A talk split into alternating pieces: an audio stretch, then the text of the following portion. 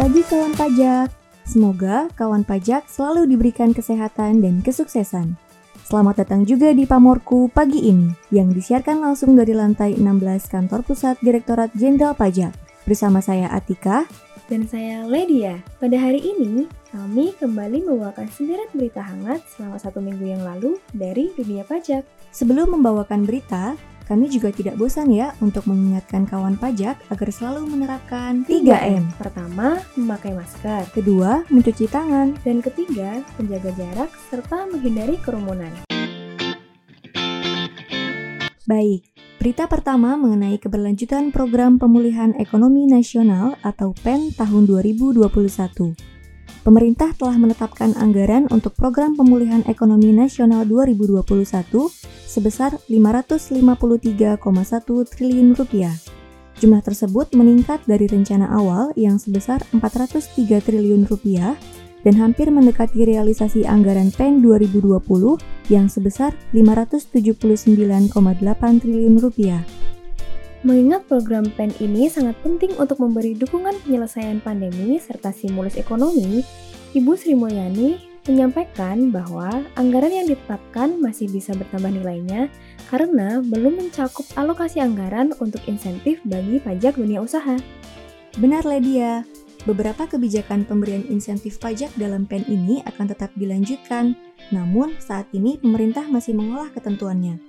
Nah, Selain melanjutkan insentif pajak dalam program PEN 2021, pemerintah saat ini juga sedang mengolah berbagai ketentuan untuk memberikan fasilitas pajak untuk kemudahan dunia usaha dan menjadi daya tarik bagi investor.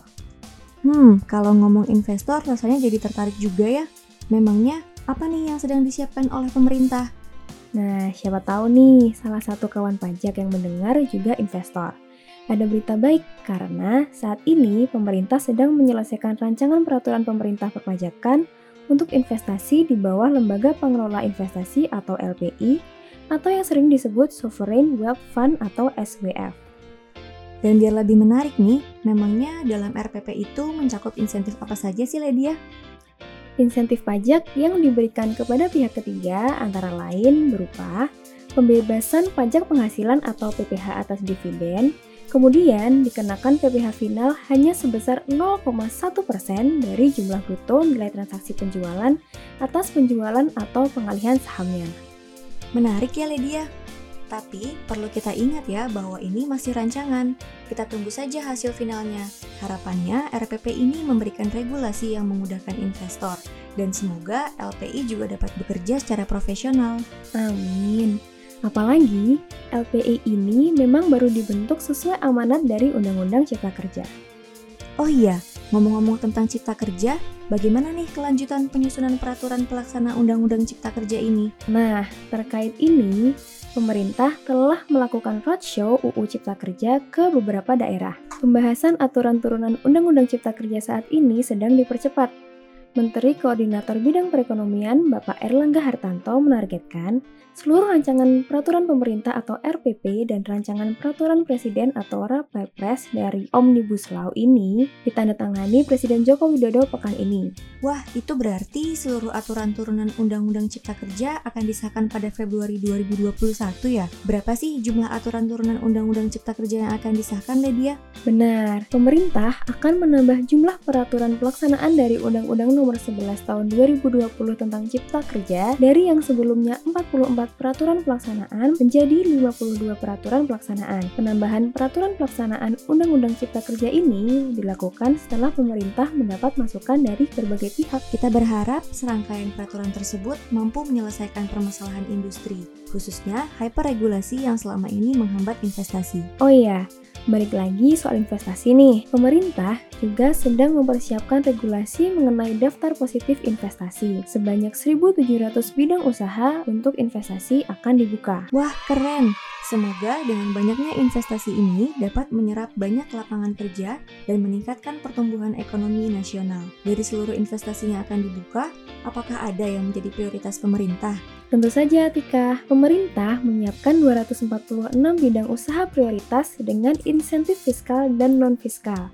Hal ini seperti tax holiday dan tax allowance. Kemudian, ada 90 bidang usaha yang dialokasikan untuk kemitraan dengan koperasi dan UMKM.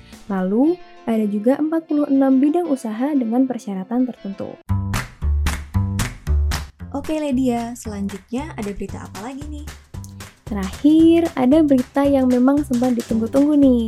Direktorat Jenderal Pajak resmi merilis desain materai baru dengan nominal Rp10.000 pada Kamis 28 Januari 2021. Setelah tujuh tahun, materai baru ini akhirnya menggantikan materai lama desain tahun 2014.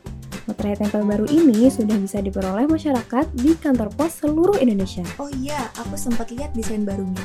Desain dari materai baru ini mengusung tema ornamen Nusantara Tema ini dipilih untuk mewakili semangat menularkan rasa bangga atas kekayaan yang dimiliki Indonesia dan semangat nasionalisme. Nah, untuk membedakannya dari yang palsu, apa saja sih ciri-ciri materai tempel 10.000 ini, Ledia? Ciri umum dari materai baru ini antara lain, terdapat gambar lambang negara Garuda Pancasila, angka 10.000 dan tulisan 10.000 rupiah yang menunjukkan tarif biaya materai, teks mikromodulasi Indonesia, dan blok ornamen khas Indonesia. Sedangkan ciri khususnya adalah warna materai didominasi merah muda. Serat berwarna merah dan kuning yang tampak pada kertas, garis hologram security berbentuk persegi panjang yang memuat gambar lambang negara Garuda Pancasila, sedangkan ciri khususnya adalah warna materai didominasi merah muda. Serat berwarna merah dan kuning yang tampak pada kertas, garis hologram security berbentuk persegi panjang yang memuat gambar lambang negara Garuda Pancasila, gambar bintang, logo Kementerian Keuangan, serta tulisan DJP, dan sebagainya. Nah, diperhatikan baik-baik ya kawan pajak. Jangan sampai kita menggunakan materai palsu atau bekas pakai ya. Pastinya, Tika. Memakai bea materai asli juga salah satu bentuk cinta kita terhadap negara kita ini loh. Betul ya dia. Dan salah satu bentuk cinta kita juga terhadap negara adalah dengan lapor SPT tahunan lewat e-filing aja. Udah masuk bulan Februari nih, biar kita nggak lupa, Buat kawan pajak yang belum lapor SPT, segera lapor ya.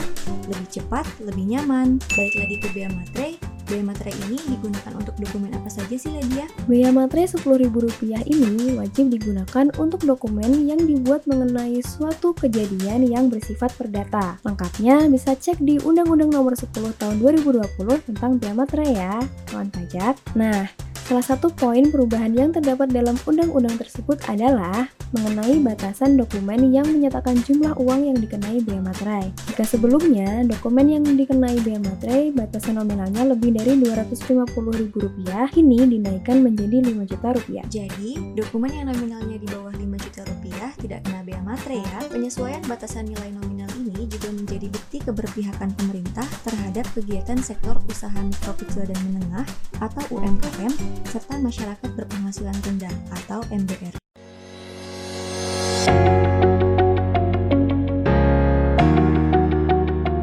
Tidak terasa sudah sampai di berita terakhir nih. Terima kasih Ledia sudah menemani saya siaran hari ini. Terima kasih kembali ya Tika dan semua kawan pajak. Terima kasih sudah mendengar berita pamorku di minggu ini. Jangan lupa ya untuk update berita pajak setiap minggu melalui Pamorku, podcast kesayangan kita semua. Sampai jumpa.